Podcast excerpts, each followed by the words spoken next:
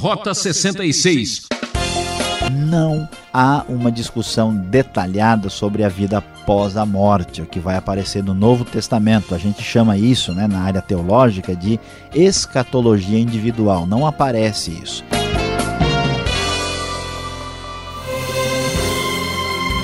Quem é vivo sempre aparece. Eu sou Beltrão trazendo para você mais um programa de estudo bíblico no Rota 66. A série Salmos está empolgante e temos aprendido muitas coisas a respeito da vida do homem e do Criador. Hoje o professor Luiz Saião comenta três salmos de uma só vez: 16, 17 e 18. O tema de sua palestra será Fé justiça e gratidão. Você já sabe, sem fé nada é possível. Com fé, nada é impossível, não é mesmo? Então faça aos outros o que você gostaria que eles fizessem a você. Essa é a regra do cristianismo. Veja como isso funciona na prática.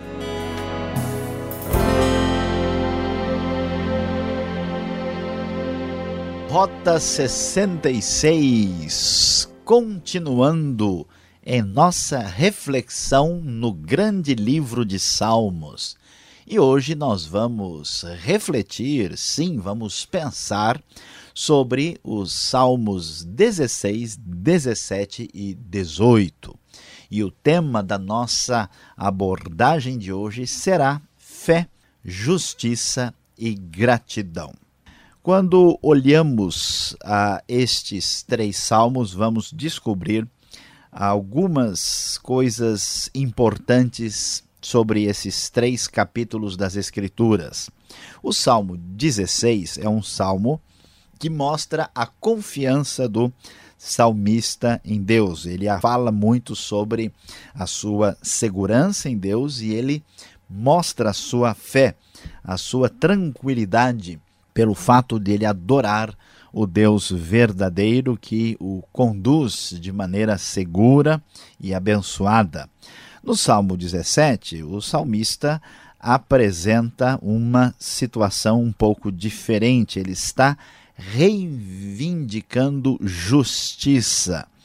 Ele está preocupado com o que acontece com ele, está orando para ficar livre dos seus inimigos e afirma a sua inocência e a sua justiça. Ele não, naturalmente, não está sugerindo que ele não tenha qualquer falha nem ah, pecado, que ele seja absolutamente puro, mas ele entende que Deus o tratará com base na sua justiça, no seu procedimento. E o Salmo 18 nós já abordamos o Salmo 18 pelo fato de termos é, estudado o segundo livro de Samuel, capítulo 22. O Salmo 18 basicamente repete o que temos lá no Salmo 22, é, que é um salmo de gratidão, um salmo individual de ação de graças a Deus pela sua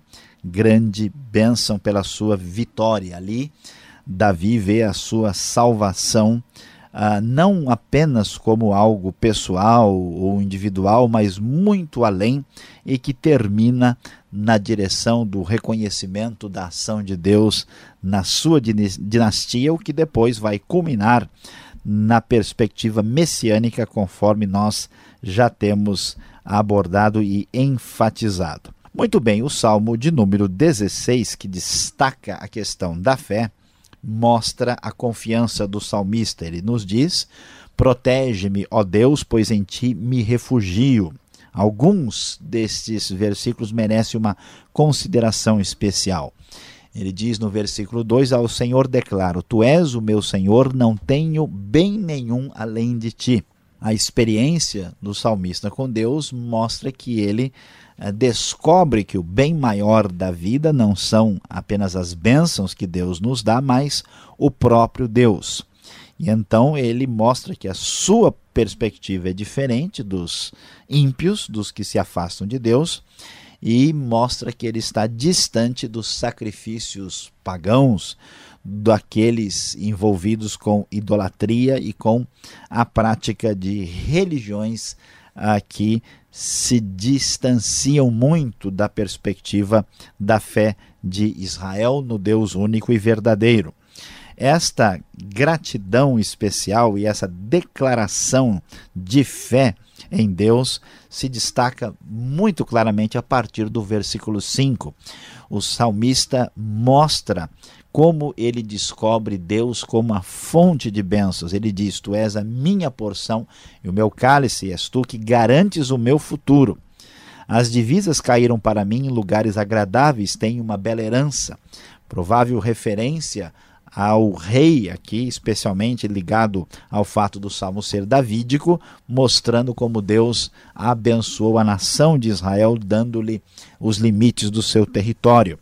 E ele prossegue: Bendirei o Senhor que me aconselha. Interessante observar: na escura noite o meu coração me ensina, mostrando o crescimento pessoal de meditação no leito, quando à noite ele pensa em Deus e naquilo que Deus faz e como ele age.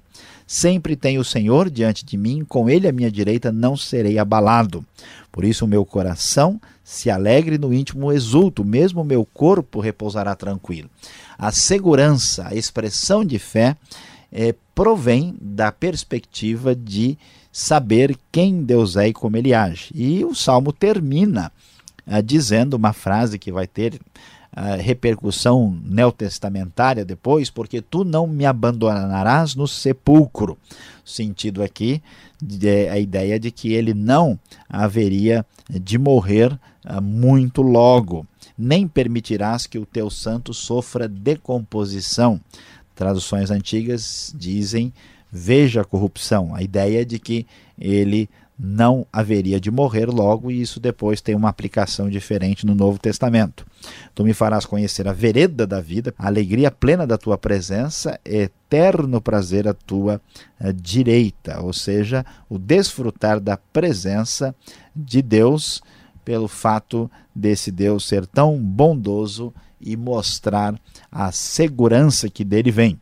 No Salmo 17, o salmista então vai apresentar a sua queixa diante de Deus. Aqui nós temos a transição da fé para a solicitação de justiça. Ele pede que Deus dê ouvidos à sua oração e a sua justa queixa chega diante de Deus. Ele clama a Deus, diz o verso 6, pois tu me respondes, inclina para mim os teus ouvidos e ouve a minha oração.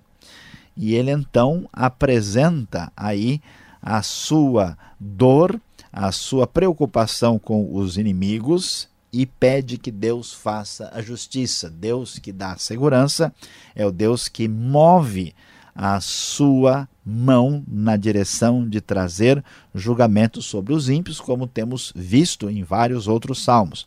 Por isso o salmista clama a Deus e pergunta porque Deus não se movimenta e solicita a ação divina. O versículo 13 diz: Levanta-te, Senhor, confronta-os, derruba-os. Com a tua espada, livra-me dos ímpios. Com a tua mão, Senhor, livra-me de homens assim, de homens deste mundo, conforme vemos aqui na NVI, no versículo 14, cuja recompensa está nesta vida. Enche-lhes o ventre de tudo o que lhe reservaste sejam os seus filhos saciados e o que sobrar fique para os seus pequeninos. Quanto a mim, feita a justiça, verei a tua face. Quando despertar, ficarei satisfeito ao ver a tua semelhança. Há aqui a expectativa de que Deus faça a justiça. Ele sabe que a situação é muito triste, lamentável, a sua situação perante ah, os inimigos. Ele está pedindo que Deus haja com justiça, e há já no salmo aqui um, uma espécie de lampejo de reflexão a respeito da vida futura. Porque um dos grandes problemas que aparece no Velho Testamento é a discussão de quando será que a justiça de Deus vai acontecer. Quando é que isso vai de fato tomar espaço e lugar? A expectativa inicial ah, pedindo a justiça retributiva de Deus, porque nós vivemos num universo moral com Deus justo, muitas vezes se espera a ação de Deus para já. Mas os Salmos já mostra isso e nós vamos ver isso crescendo no Antigo Testamento quando se tem a expectativa de que a justiça plena se manifestará na vida futura. Quando despertar, ficarei satisfeito ao ver a tua semelhança. Quanto a mim, feita a justiça, verei a tua face. Ou seja, parece que o salmista já está percebendo que nem todas as questões de justiça feitas se manifestam aqui nesta vida. Vai haver espaço para tal situação de, vamos assim dizer, passar a régua, ajustando todos os detalhes na eternidade. E como dissemos, prosseguindo, falando aqui sobre fé e gratidão, inicialmente, agora eh, falamos sobre fé e justiça inicialmente e vamos fazer o desfecho sobre gratidão. Então, Salmo 18, quando o salmista, lembrando do texto aqui que repete segundo Samuel 22, ele diz: Eu te amo, ó Senhor, minha força, o Senhor é minha rocha, a minha fortaleza. Tem toda uma discussão detalhada aqui sobre este salmo. Aqui nós vemos a, a, o salmista numa espécie de gratidão e sentimento de vitória e ele enfatiza a questão da libertação que Deus dá, ele se volta para o Senhor, agradecendo a Deus, louvando a Deus, destaca esse livramento especial da parte de Deus ah, e depois vai a discutir detalhes mais para adiante que parecem que ultrapassam meramente a sua bênção individual. Há uma grande, um grande destaque sobre quem Deus é e como ele age. Ele abriu os céus e desceu, nuvens escuras estavam sob os seus pés, montou um querubim e voou, deslizando sobre as asas do vento, e assim ele descreve como Deus é e qual é o seu caminho ele comemora a vitória sobre os inimigos e ele vai ter o desfecho do salmo de uma forma que chama a nossa atenção. O versículo 46 diz: O Senhor vive, bendita seja a minha rocha, exaltado seja Deus, o meu Salvador. Este é o Deus que em meu favor executa vingança, que a mim sujeita nações. Tu me livraste dos meus inimigos, sim, fizeste-me triunfar sobre os meus agressores e de homens violentos me libertaste. Por isso eu te louvarei entre as nações ao Senhor, cantarei louvores ao teu nome. Ele tributa toda a glória a Deus. Ele dá grandes vitórias ao seu rei, é bondoso com o seu ungido, com Davi e os seus descendentes para sempre.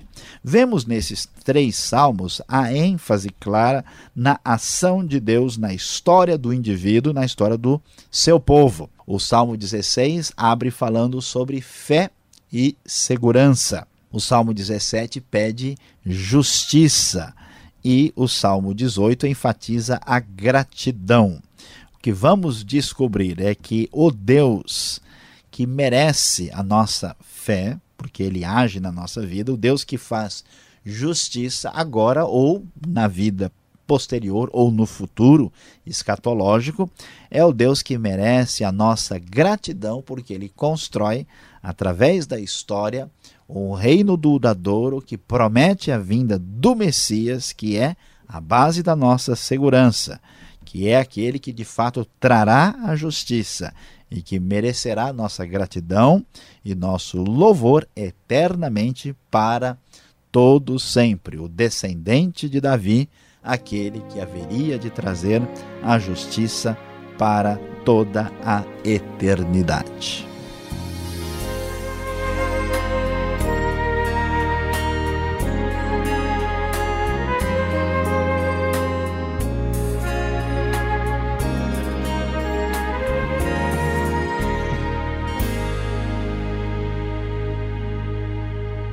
Respondendo perguntas. Esse é o programa Rota 66, o caminho para entender o ensino teológico dos 66 livros da Bíblia. Essa é a série do livro de Salmos. Tema: Fé, Justiça e Gratidão. São os capítulos 16, 17 e 18 de Salmos. O Rota 66 tem produção e apresentação de Luiz Saião, redação e participação Alberto Veríssimo. Na locução, Eu Beltrão, numa realização transmundial. Marque lá nosso endereço. Caixa Postal 18.113, CEP 04626-970, São Paulo, capital. E-mail rota66 arroba transmundial.com.br. Fique mais um pouquinho. Vem aí pergunta e resposta.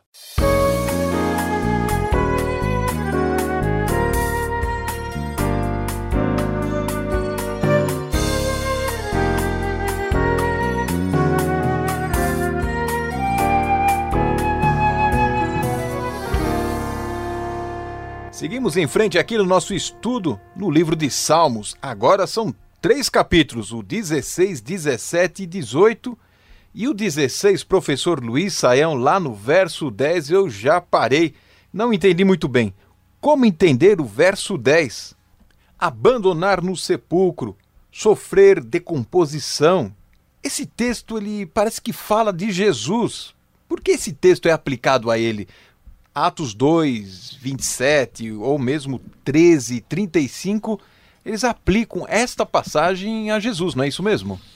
É, pastor Alberto, tem razão. E aqui nós temos é, que dar atenção ao texto e tentar entender o que acontece. Veja, inicialmente, no Salmo 16, o salmista está mostrando a sua esperança de que Deus lhe dará segurança de uma forma que ele não haverá de morrer logo. Então ele diz: Tu não me abandonarás no sepulcro, nem permitirás que o teu santo sofra decomposição. A tradução da NVI mais adequada.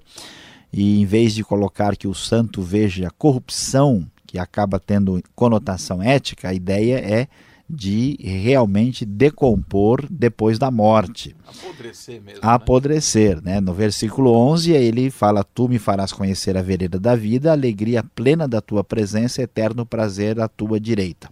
Alguns estudiosos já veem aqui um lampejo de esperança pós-vida, né? Algum elemento aí ligado a possível expectativa de ressurreição, pelo menos vida depois da morte. Como a segurança de Deus no Salmo 16 é uma segurança que envolve esperança, ah, que enfrenta a própria morte, esse texto é aplicado diretamente a Jesus, porque o salmo é davídico, Jesus é descendente de Davi, está dentro dessa a mesma linhagem, ele é o grande rei esperado, e quando acontece a morte e a ressurreição de Jesus, o Novo Testamento pega esse elemento que faz conexão entre o Salmo 16 e a realidade da ressurreição de Cristo no Novo Testamento, e então diz né, que este salmo claramente tinha um sentido mais amplo do que o seu significado puramente uh, inicial e refere-se então a Cristo do jeito que Deus salvou o seu rei ungido no passado, ou evitando que ele morresse logo, ou lhe dando esperança pós-morte, da mesma forma, o rei pleno, absoluto, o Messias Jesus, mostrou o poder divino sobre a morte de maneira mais intensa, não ficando no sepulcro e não sofrendo decomposição, porque ele ressuscitou. Aí a gente faz a conexão entre o salmo e o cumprimento dele no Novo Testamento.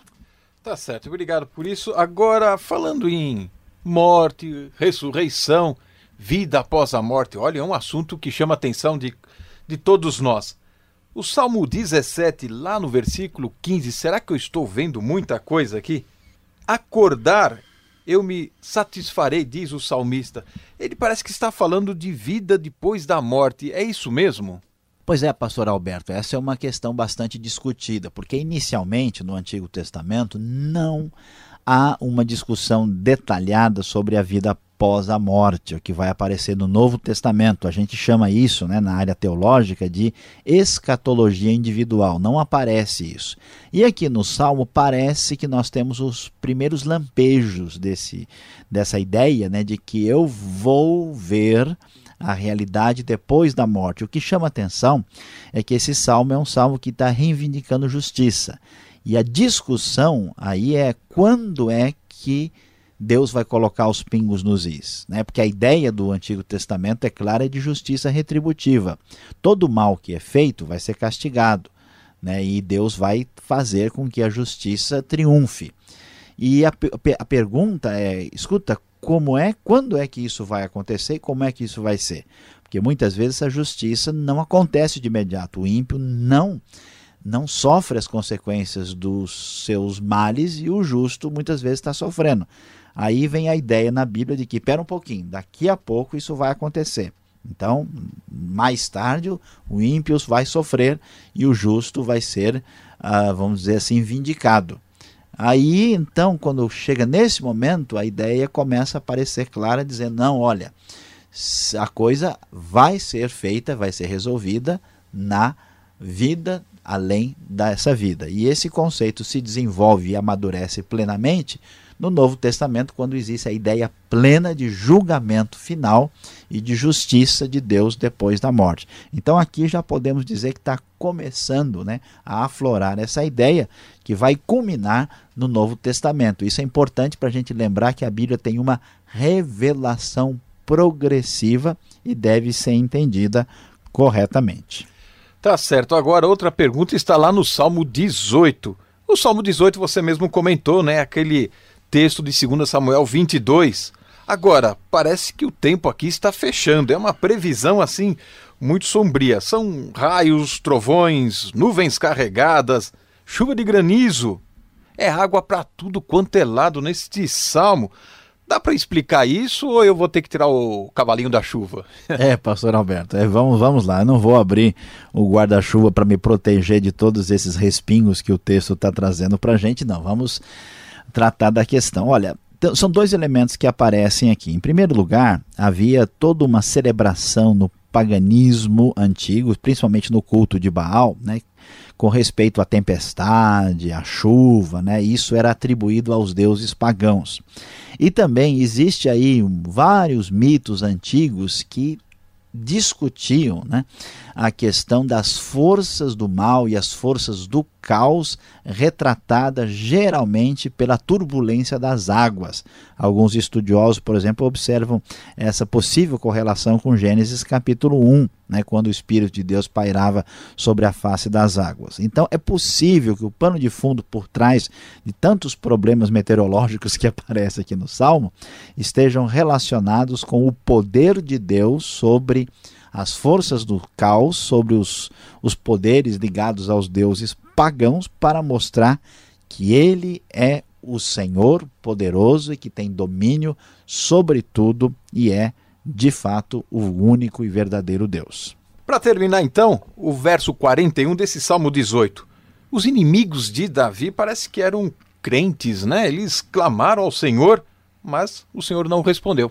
Nesse caso, pastor Alberto, de fato é gente do povo de Israel. Veja o Salmo 18, nos diz que Davi cantou as palavras quando o Senhor o livrou das mãos dos inimigos, das mãos de Saul. Então, ele, esse texto se refere a problemas internos entre gente que conhecia o Deus verdadeiro. Tá certo, é briga interna, briga externa. Você que está aí nos ouvindo, fique mais um pouco. Vem agora a aplicação do estudo para você.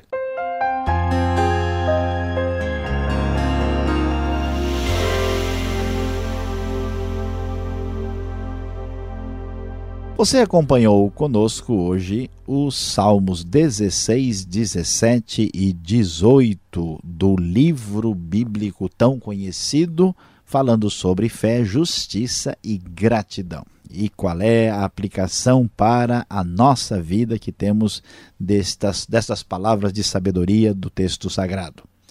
A grande verdade é que o Deus da esperança presente, ele é o Deus da esperança futura. O Deus celebrado com fé e confiança e tranquilidade é o Deus que ouve o nosso clamor pedindo justiça pelo tanto de vezes que sofremos eh, problemas e injustiças em nossas vidas, e esse é o Deus da esperança futura, da esperança pós-morte, da esperança messiânica que se cumpriu na bendita pessoa de nosso Senhor e Salvador Jesus Cristo.